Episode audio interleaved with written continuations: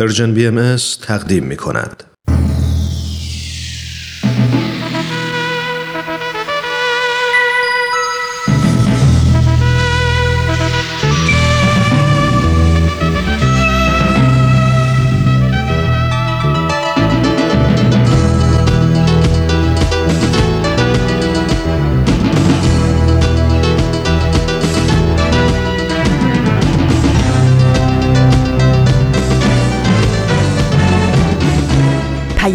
دوست، برنامه‌ای برای تفاهم و پیوند دلها.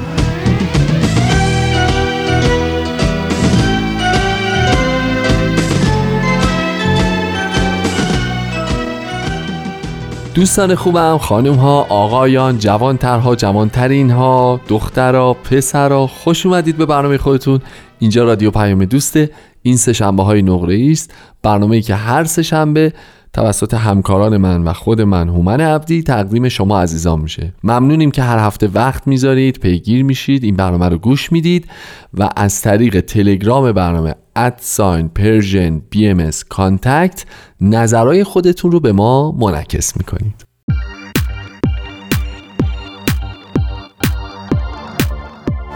خب به برنامه خودتون خوش اومدید. امروز 12 نوامبر 2019، 21 آبان 98. طبق روال هفته های گذشته ما دو برنامه در خلال برنامه خواهیم داشت.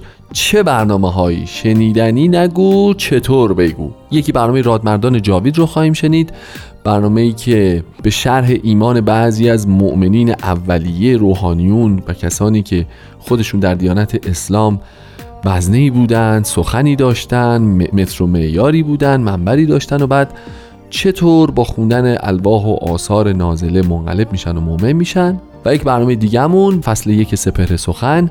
بنابراین چیزی که از دست دادنی نیست، امروز یا امشب، حالا هر جای دنیا که شما هستید، این دوتا برنامه است. پس تا آخر برنامه‌های امروز با ما لطفاً همراه باشید.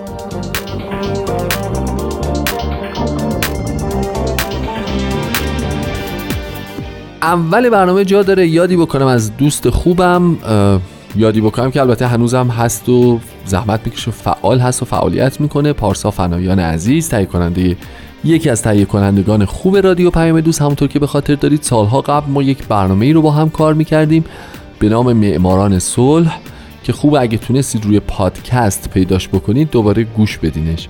این برنامه هر قسمتش اختصاص داشت به معرفی و بررسی زندگی برنده صلح نوبل هر سال، یعنی هر برنامه یک برنده رو معرفی میکرد. حدود یک ماه پیش به روال معروف که مثلا حدودای مهر ماه ما اواخر مثلا اکتبر برندگان صلح نوبل معرفی میشه، من به شدت یاد اون برنامه و یاد پارسا کردم. فکر کردم بد نیست. داشتم میخوندم شرایط برنده صلح نوبل امسال رو، خیلی احساس شباهت عجیبی کردم با یه جای دیگه‌ای در دنیا. گفتم اصلا به افتخار این ماجرا برنامه امروزمون رو اختصاص بدیم به نوبل صلح سال 2019. درود بر آقای آبیی احمد علی، برنده نوبل صلح 2019.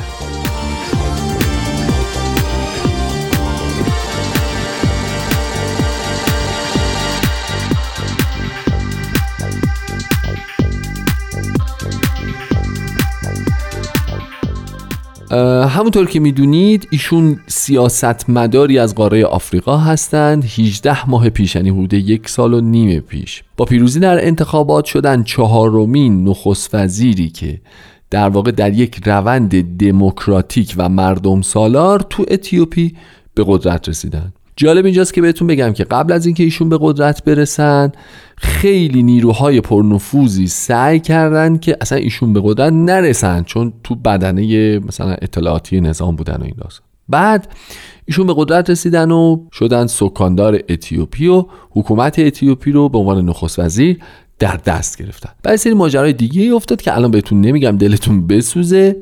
میریم الان فعلا رادمردان جاوید رو با هم بشنویم، برمیگردیم این ماجرا رو با هم مرور میکنیم.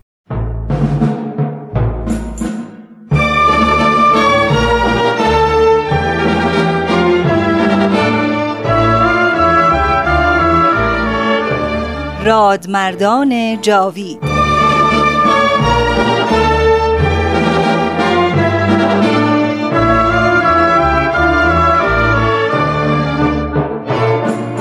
و اما در این ظهور ازهر و سلطنت عظما جمعی از علمای راشدین و فضلای کاملین و فقهای بالغین از کأس قرب و وصال مرزوق شدند و به عنایت عظما فائز گشتند و از کون و امکان در سبیل جانان گذشتند.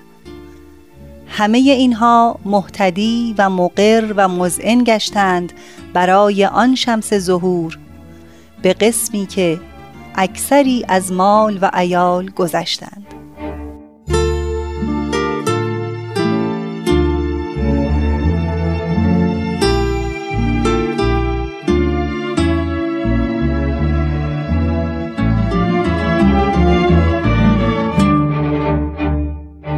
دوستان عزیز، درود بر شما.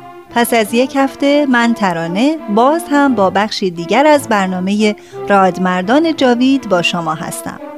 برنامه ای که به بررسی شرح احوال تنی چند از علما و فضلایی میپردازه که وقتی با آیین بابی و بهایی مواجه شدند، به جای رد و نفی و توهین و افترا و البته در مواردی به سختی با تحقیق و جستجو جانب انصاف را رعایت کردند و با قاطعیت تصمیم گرفتند که به آیین جدید ایمان آورند.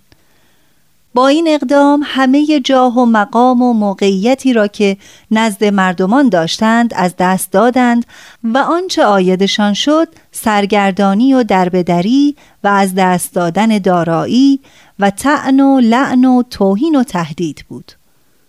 دوستان، در این هفته هم به ادامه سرگذشت جناب عبدالحمید اشراق خاوری می‌پردازیم.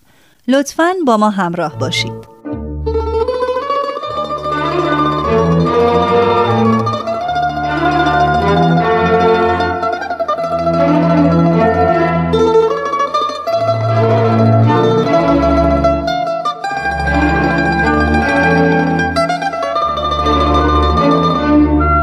عزیزالله سلیمانی، نویسنده و محقق بهایی، در کتاب مصابیح هدایت چنین می نویسد: آوازه دانایی و علم عبدالحمید اشراق خاوری در ملایر پیچید.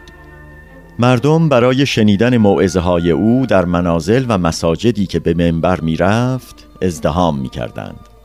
او را به امام 13 ملقب کرده بودند.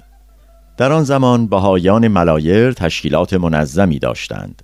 دشمنان آنها دائما در صدد بودند که به آنان آزار و صدمه برسانند، تا آنکه ماه شعبان فرا رسید و در شهر برای تزیین دکانها و چراغانی محله‌ها به مناسبت نیمه شعبان و تولد امام 12 جنب و جوشی هویدا شد. یکی از تجار ملایر که از اعیان شهر و دشمن سرسخت بهائیان بود و همه او را به حیله ورزی و خباست می شناختند، نزد اشراق خاوری آمد.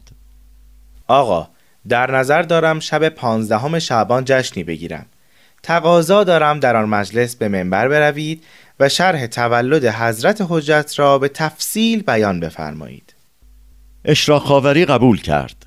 بهائیان ملایر متوجه شدند هدف آن تاجر از برگزاری جشن و وادار کردن اشراق خاوری به ذکر کیفیت تولد امام 12 و چگونگی غیبت امام تحریک مردم علیه بهائیان است.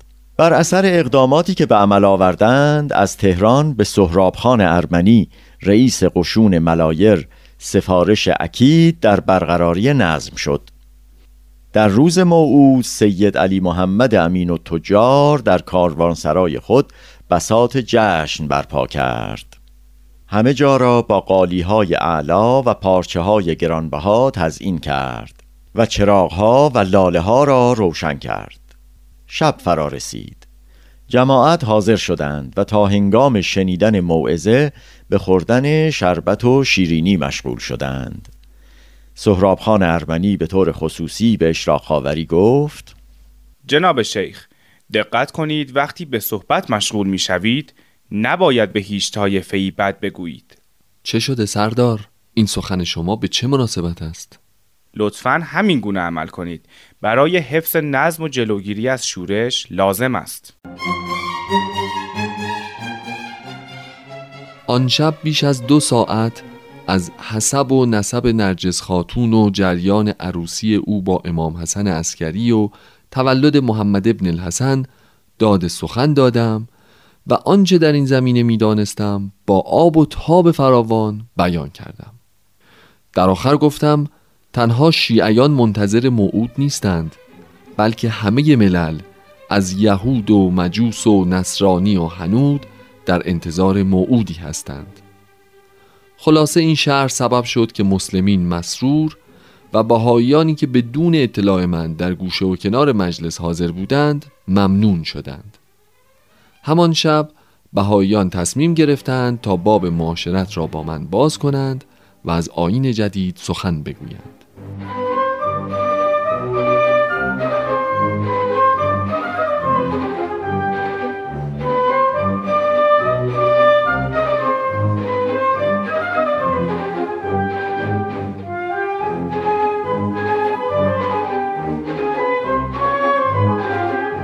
چند روز بعد عبدالحمید در مکانی با چند تن از اعیان شهر نشسته بود که شخصی به نام میرزا هادی وارد شد و او و چند نفر دیگر را برای شام دعوت کرد. دیگران که می دانستند آن شخص بهایی است به عبدالحمید چیزی نگفتند و همگی دعوت او را پذیرفتند. شب هنگام به منزل میرزا هادی رفتند. در آنجا شخصی را دیدند که ملبس به کلاه و کراوات است و کنار بخاری نشسته. آن زمان اشراق خاوری معتاد به سیگار و چپق و قلیان بود. با دیگر مهمانان مشغول به صحبت و سیگار کشیدن شد. صاحبخانه چای آورد و با آنکه معلوماتی نداشت شروع به بیان احادیث و آیات کرد. خیلی اوقاتم تلخ شد که شخص بیسواد چه حقی دارد که در آیات و احادیث و گفته‌های دانشمندان دخالت کند. ناگهان میرزا هادی یعنی همان صاحبخانه گفت: خبر دارید که قائم آل محمد ظاهر شده؟ مانند آن بود که پتکی بر سرم بکوبند. چه میگویید؟ کی و کجا ظاهر شده؟ علاماتش کو؟ آثارش کجاست؟ همه ظاهر شده، آثارش هم کتاب آسمانی که دارد. اشراق خاوری ابداً انتظار نداشت که شخصی بی سواد با او طرف گفتگو شود. بیدرنگ زبان گشود و هرچه تهمت و افترا راجع به بابی و بهایی در کتب دیده یا شنیده بود همه را ردیف کرد. وقتی هم که فهمید صاحبخانه بهایی است به روی خود نیاورد و محکم نشست و به قول خودش با کمال بی انصافی به رد و اعتراض مشغول شد.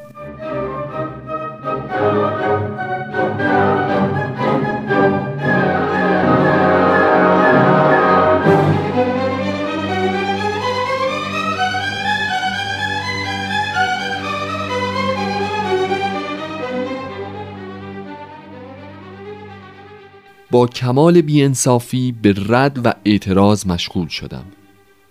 پس از ساعتی آن شخص تنومند که نامش میرزا عبدالله مطلق بود گفت: جناب آقا میرزا هادی، اجازه دهید کمی هم من صحبت کنم. بفرمایید آقا. و رو به من کرد و از عظمت آیین جدید گفت. من به حرفهای او گوش نمی دادم و از آنجا که چند تن از مریدانم همراه من بودند سعی می کردم خود را غالب و مقتدر نشان دهم. نمی خواستم در برابر آنان خجل و شرمنده شوم. هدفم بحث و یافتن حقیقت نبود، فقط هرچه می گفت رد می کردم و اعتراض می نمودم. میرزا عبدالله مطلق گفت: جناب آقا، شما مگر منتظر ظهور قائم علیه السلام نیستید؟ فکر می کنید چه جوابی دادم؟ یاد آن حرف سید یزدی افتادم که در خراسان به من گفته بود اگر آدم بیدین نشود نمیتواند جواب این بهائیان را بدهد. خیلی خوشحال شدم که به یاد سخن او افتادم. راه فرار را یافته بودم. گفتم: شما اول ثابت کنید خدایی هست و پیغمبری لازم است، بعد ثابت کنید قائم آل محمد آمده. آقا، اولا اینکه لباس شما شاهد است بر اینکه مسلمان و شیعه هستید. ثانیاً از ابتدای صحبت تا حال خود را مسلمان و شیعه معرفی کردید. ثالثاً جمیع این همراهان شما شهادت می‌دهند که شما مسلمان هستید. اصلاً از خودشان می‌پرسم آقایان ایشان چه دینی دارند؟ خب معلوم است که مسلمان هستند. آری ایشان شیعه هستند. مسلمان و شیعه هستند. ما همیشه به موعظه های ایشان در مسجد گوش می دهیم. بسیار خوب. پس مسلمان بودن شما ثابت شد. برای یک مسلمان احتیاجی به اثبات خدا و پیغمبر و دین نیست. این می ماند که من ظهور قائم را برای شما اثبات کنم. جناب مطلق، شما خیلی زرنگ هستید. خواهش دارم به این سوال من گوش دهید.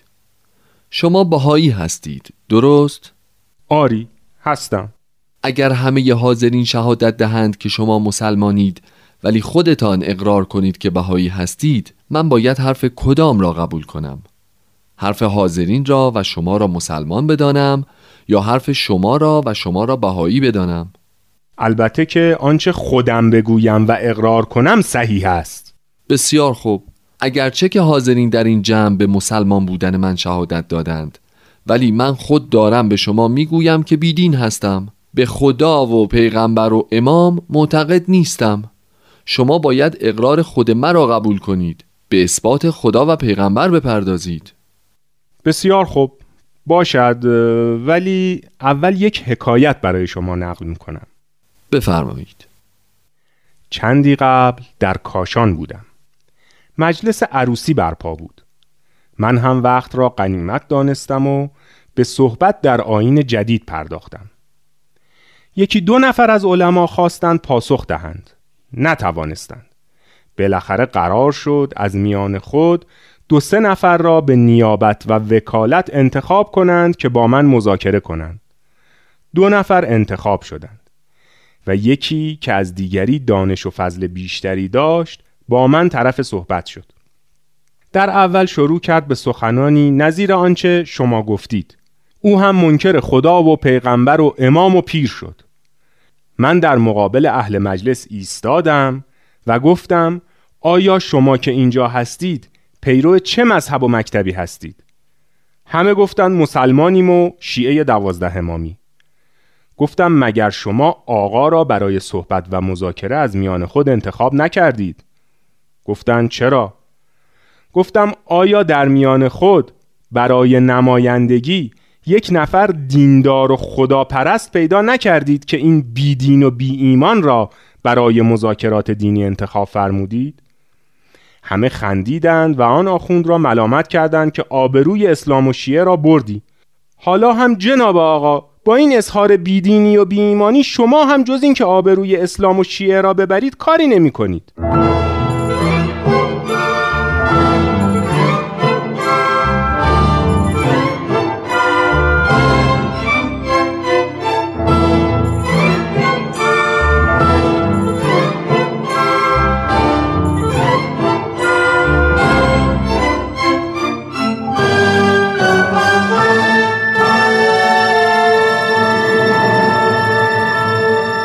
عبدالحمید اشراق خاوری در برابر این استدلال محکم پاسخی نداشت، اما از آنجا که قصد نداشت با انصاف و عدالت به بحث ادامه دهد، از راه مغالطه باز نگشت.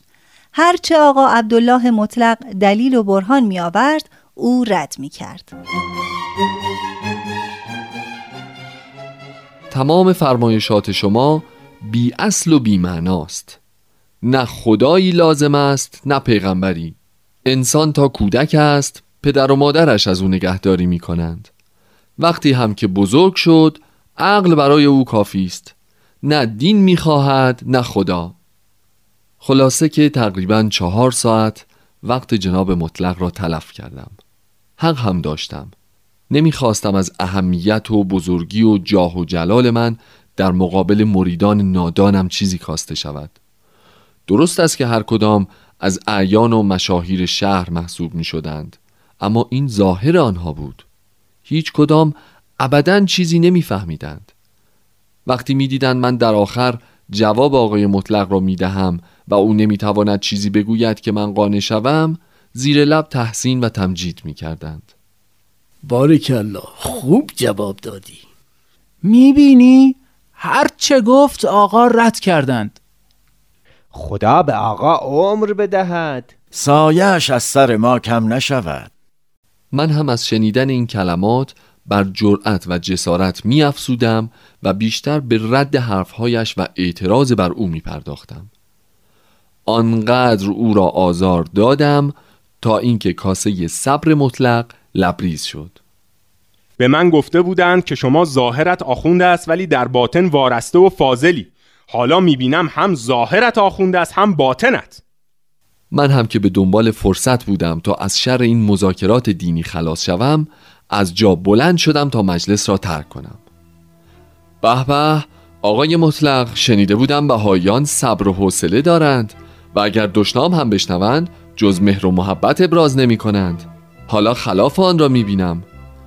من که از ابتدا اسایه ادب نکردم با اینکه بیدین هستم، اما شما که به خدا و پیغمبر مؤمن هستید نهایتاً به من اهانت میکنید. من دیگر اینجا کاری ندارم.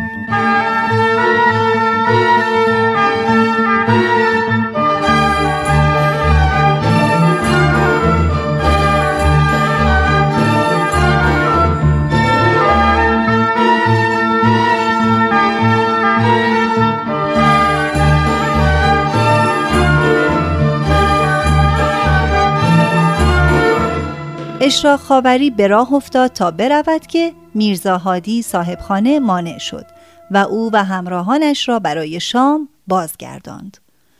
آقای مطلق دیگر سخنی نگفت. پس از شام همگی همانجا خوابیدند. صبح که برخاستند، پس از خوردن چای و صبحانه از آنجا بیرون رفتند. چون از منزل میرزا هادی بیرون آمدم، نسبت به بهائیان نظر خوبی نداشتم. در مجالس و مجامع بنای تکذیب آنان را گذاشتم.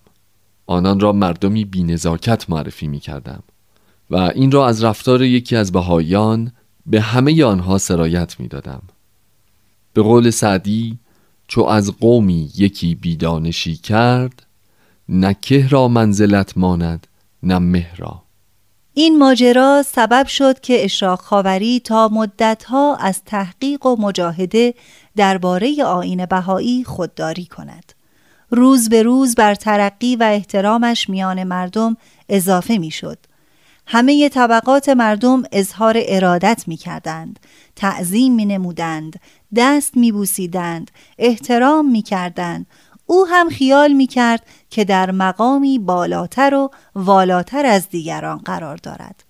در مسجد می خوابید. از مال دنیا چیزی نداشت. حتی فرش و بستر نداشت. روی حصیر می خوابید. عبایش لحافش بود. نه زن و فرزندی داشت، نه ملکی و اساسی. مردم شهر هم این طرز زندگی او را حمل بر شدت زهد و تقوایش می کردند.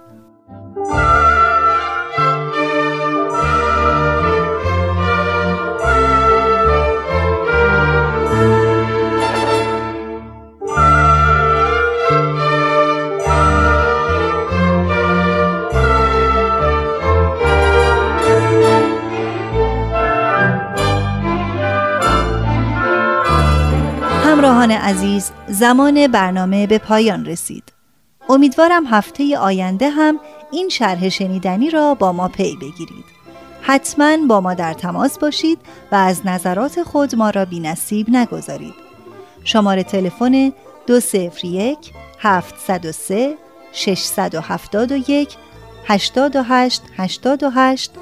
و آدرس ایمیل payam@bahayiradio.org در اختیار شماست. تا برنامه بعد، بدرود.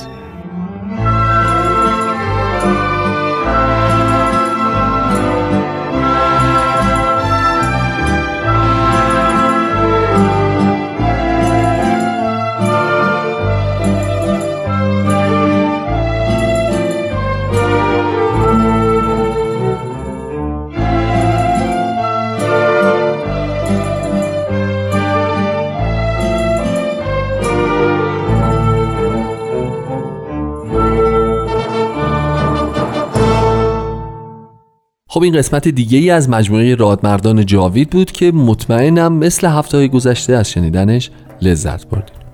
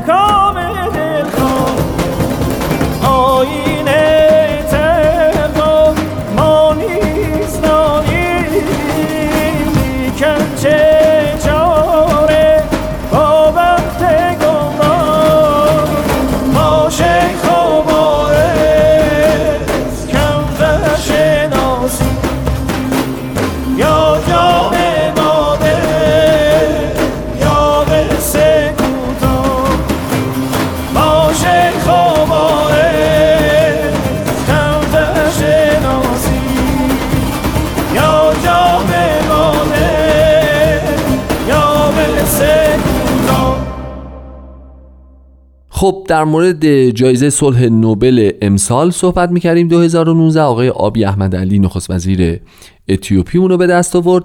ببینید چند تا نکته وجود داره. یک، ایشون 1.5 سال که قدرت رو در اتیوپی به دست گرفته. دو، جنگ 20 ساله داشتیم با همسایه شرقی و شمال شرقی که تو آفریقا برای خودش جنگی بوده. بعد از 1.5 سال و کلی مذاکره ایشون موفق میشه که این جنگ 20 ساله رو خاتمه بده و تبدیل به صلح بکنه که مهمترین بخش کارنامه درخشان ایشون بوده. اما نکته جالبترش اینجاست که تو هر دو تا کشور یه سری گروه ها بودن که تو روند صلح سنگ اندازی میکردن و پاپوش درست میکردن و هر کاری میکردن که این صلح به نتیجه نرسه. خوب شرایط رو ببینید. عجیب این شرایط، دقت بکنید، ما رو یاد یه جای دیگه دنیا میندازه که الان اسمش رو نمیبریم که غیبتش نباشه در واقع. بعد یه سری آدم عرض کردم سنگ اندازی کردن، این قرارداد صلح بسته شد. بعد تو این کشور یک عالمه زندان، بیش از 1000 نفر زندانی سیاسی داشتیم. الکن شدم از ذوق و شوقم. یک عالمه زندانی سیاسی داشتیم، همه رو آزاد، یعنی همه که نه، اکثر زندانیان سیاسی رو ایشون آزاد میکنه. فعالیت احزاب تعطیل شده بود به کلی، هیچ حزبی مجوز هیچ فعالیتی نداشت. آزادی احزاب رو دوباره بهشون برمیگردونه و احزاب الان راحت فعالیت میکنن و فضای باز سیاسی رو دوباره به اتیوپی برمیگردونه که این بخشش شامل فعالیت آزاد مطبوعات و رسانه ها هم میشه. همین این گشایش ها در عالم اتفاق در این کشور اتفاق افتاده. به همین دلیل کمیته نوبل صلح از میان 5-6 تا کاندیدای مختلف دیگری هم که وجود داشته و میدونید که تو دنیا صداش پیچید و رایزنی کردن در موردش، در نهایت به این نتیجه رسید که این جایزه رو به آقای آبیی احمد علی نخست وزیر اتیوپی اهدا بکنه. این که ما نخست وزیر یک کشوری باشیم و نوبل صلح بگیریم مهمه، اما از اون مهمتر اینه که ما نخست وزیر زندگی خودمون باشیم و از خودمون و دوستامون و اطرافیانمون نوبل صلح بگیریم. چیا میگه این هومن عبدی تو سه‌شنبه‌های نقره‌ای؟ بریم یه قسمت دیگه از فصل 1 سپهر سخن آماده پخش. خواهش میکنم.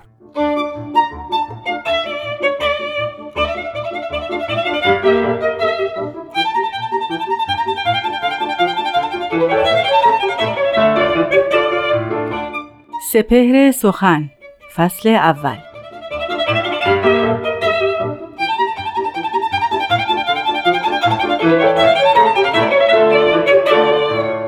عقل سلطان نهان و آسمان چون چتر او، تاج و تخت و چتر این سلطان مبادا بی شما.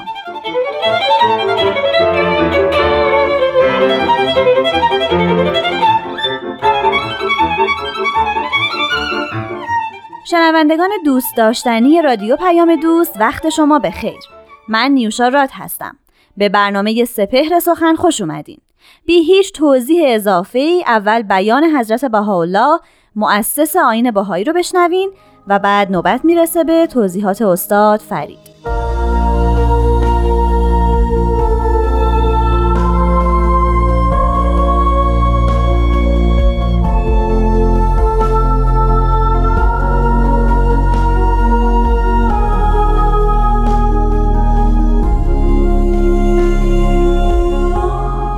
حضرت بهاءالله می‌فرمایند: باری صادق و کاذب در هر عصری بوده، پس عقل را که ودیعه ربانی است سراج کن و به این سراج وهاج در ظلمات کلمات وارد شو که شاید از فضل مالک اسما و صفات به چشمه حیات برسی. ابداً به روایات و اشارات احدی مطمئن مشو.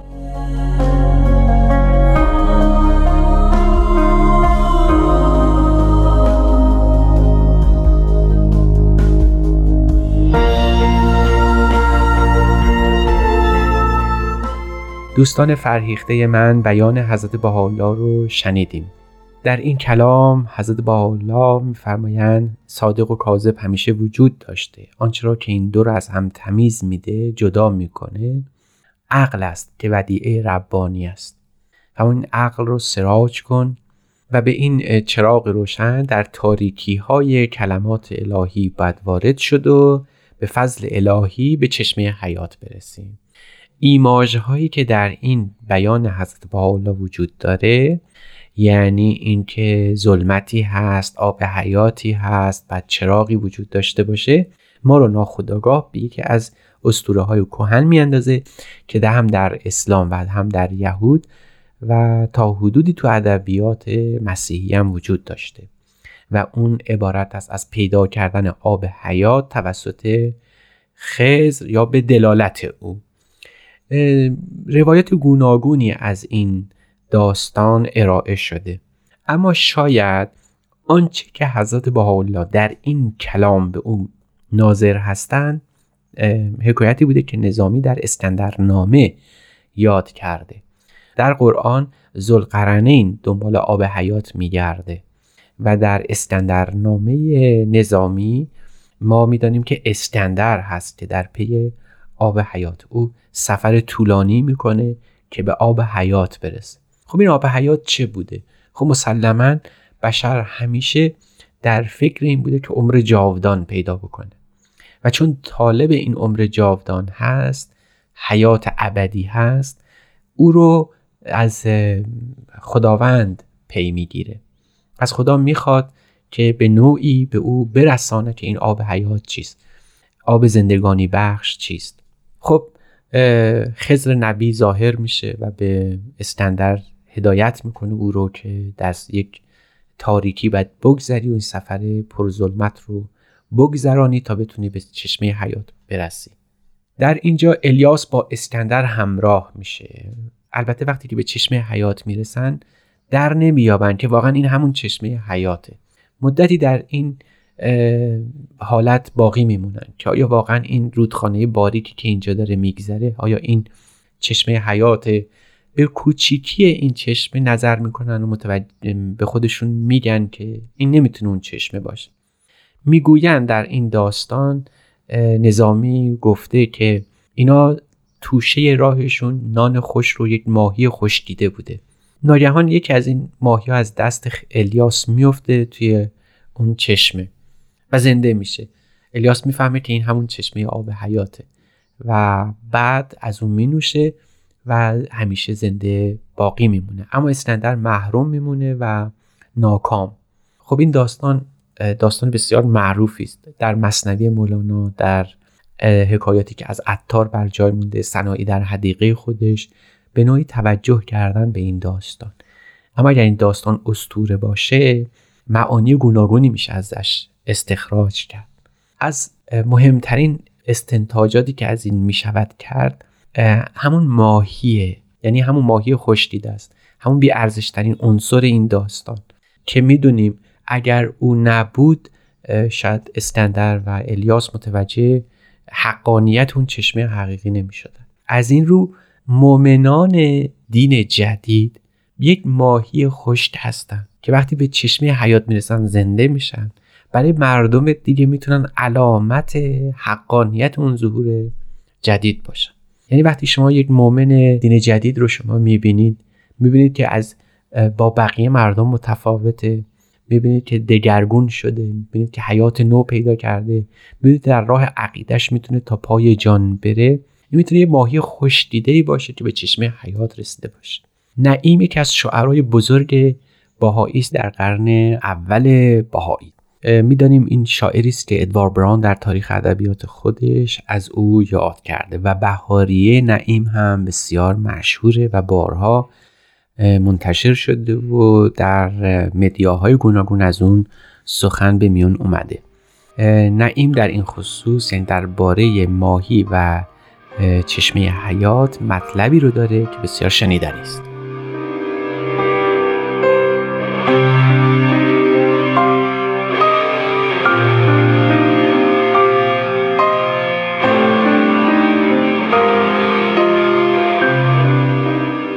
شنوندگان عزیز، شنیدیم که داستان ما در مورد خضر است و آب حیات و یادی هم از نعیم کردیم، شاعر توانای بهایی در قرن اول بهایی.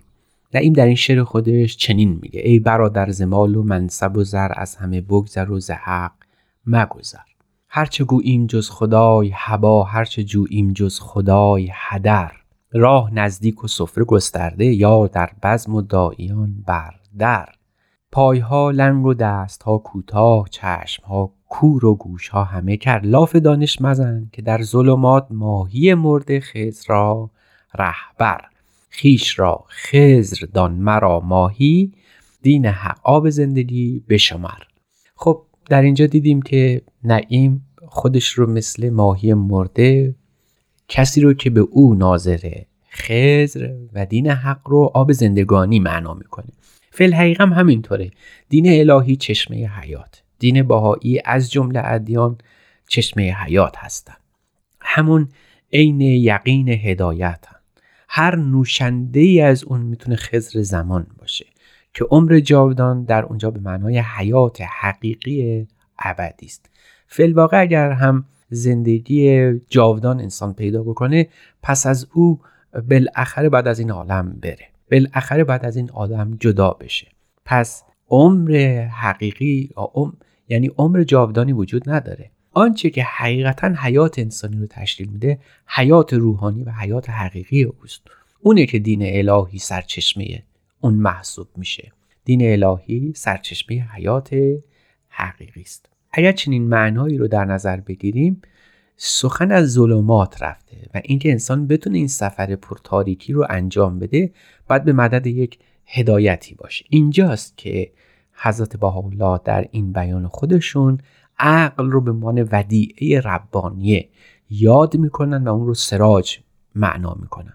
عقل که ودیعه ربانیه است، سراج کن و به این سراج وهاج در ظلمات کلمات وارد شو. پس اگر انسان میخواد به سفری بپردازه که سفر پر از تاریکی هاست و میخواهد از این سفر به سرچشمه حیات یعنی دین حقیقی برسه، بعد عقل رو دائر مدار وجود خودش بکنه، بعد عقل رو سراج وهاجی بکنه که به این سفر میتونه اعانت برسونه. در اینجا مقام بلند عقل همون سخن تازه هست با اولاس، یعنی ایشون دائما اهل عالم رو ندا میکنن به اینکه عقل رو هادی خودشون در طی طریق کنن. البته اون عقلی که همیشه هادی انسان هست، عقلی است انسان میتونه در زندگی روحانی خودش از او بهره ببره. یکی از تعالیم دین بهایی، شریعت قرای حضرت بهاءالله، توجه تام به عقل. حتی دین رو میزان به عقل کردن، یعنی اون تعلیم بزرگ دین بهایی که دین مطابق است با عقل و علم، همین معنا رو به ما متوجه میکنه. در آیین بهایی دائما سخن از این گفته شده که اگر دین بخواهد در بخشی از خودش معارض با عقل باشه، بهتره که اون بخش وجود نداشته باشه. اگر دین قرار است که سبب خرافات بشه، بهتر است که دین اصلا وجود نداشته باشه. از این روست که در دیانت بهایی عقل مقام بسیار بلندی داره. شاید بشود گفت که عقل یکی از مهمترین میزانها برای درک حقیقته. حضرت بهاءالله میفهمن اگر این عقل سراج وهاج باشه در ظلمات کلمات، یعنی همون دانشهای ما، هادی ما باشه، ما به چشمه حیات میرسیم. همون حیات حقیقی که البته خضروار همگی به دنبال او هستیم. فل حقیقه سعادت در این عالم همون گوهر گرانبهایی است که همه در پیش هستیم، گوهر شب افروزی است که ما همگی جویای اون هستیم. این گوهر از کجا به دست میاد؟ کی به چنگ ما در خواهد آمد؟ جز این نیست که عقل رو هادی خود بکنیم. شاید در ایران امروز ما توجه به عقل یکی از اهم مواردی است که باید به اون اعتنا بشه. از زمان صفویه که در ایران گوهر دین اسلام در مذهب تشیع حاکم شد، شاید انقدر اعتنا به این مذهب مورد تأکید قرار گرفت که اون بنیان اصلی که عقل باشه تا حدودی مخدوش شد و از منزلت خودش کاست. عقل بار دیگه بعد به صحنه زندگی حیات ما در ایران برگرده، بار دیگه میزان کامل باشه در سنجش حقیقت. و این حقیقت میتوان گفت که با قلب صاف و عقل تیز انسانی حاصل شدنی است. به امید روزی که بار دیگر این حقیقت به سیما و زندگی ایران ما دوباره بازگرده.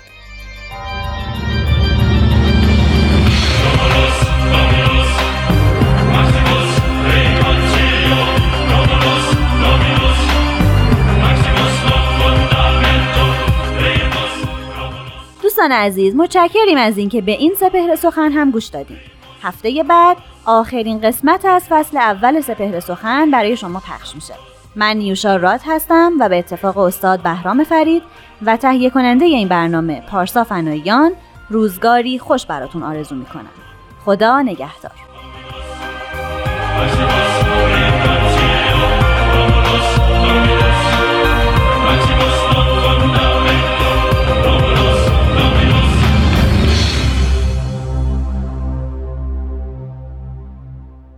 دوستان عزیزم، قسمت دیگری از فصل یک سپهر سخن، مجموعه که شماها به شدت میپسندینش، یعنی همه به شدت میپسندیمش رو شنیدین. خسته نباشید، مرسی که با برنامه ما این هفته همراهید.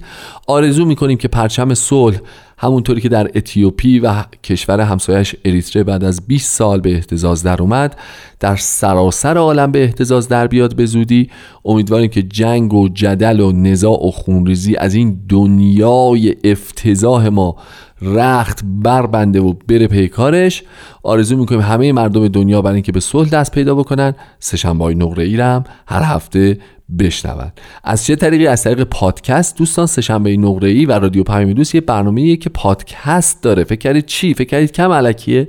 شما میرید یه اپلیکیشن پادکست، حالا اسمش هر چی میخواد باشه مهم نیست، دانلود میکنید، توش قسمت سرچ، تو قسمت جستجو میزنید Persian BMS، دریای رحمت الهی روتون گشوده میشه و تمام برنامه‌های ما رو اونجا کلاسیفاید شده، شما خوشتیپا بهش چی میگین، بسته بندی شده، طبقه بندی شده، میتونید پیدا بکنید، به مرور زمان و با هر فاصله که تمایل داشته باشید بشنوید و برنامه‌ها رو دنبال بکنید. صلح پایدار برای این دنیا آرزو میکنم. خدا رو شکر که همه شما اندیشه صلح در ذهن میپرورید و تمام فعالیت روزانه‌تون در هر محیطی که هستید برای این مبنا شکل میگیره و آرامش و صلح و صفا رو بین همه تزریق میکنید. خدا حفظتون بکنه.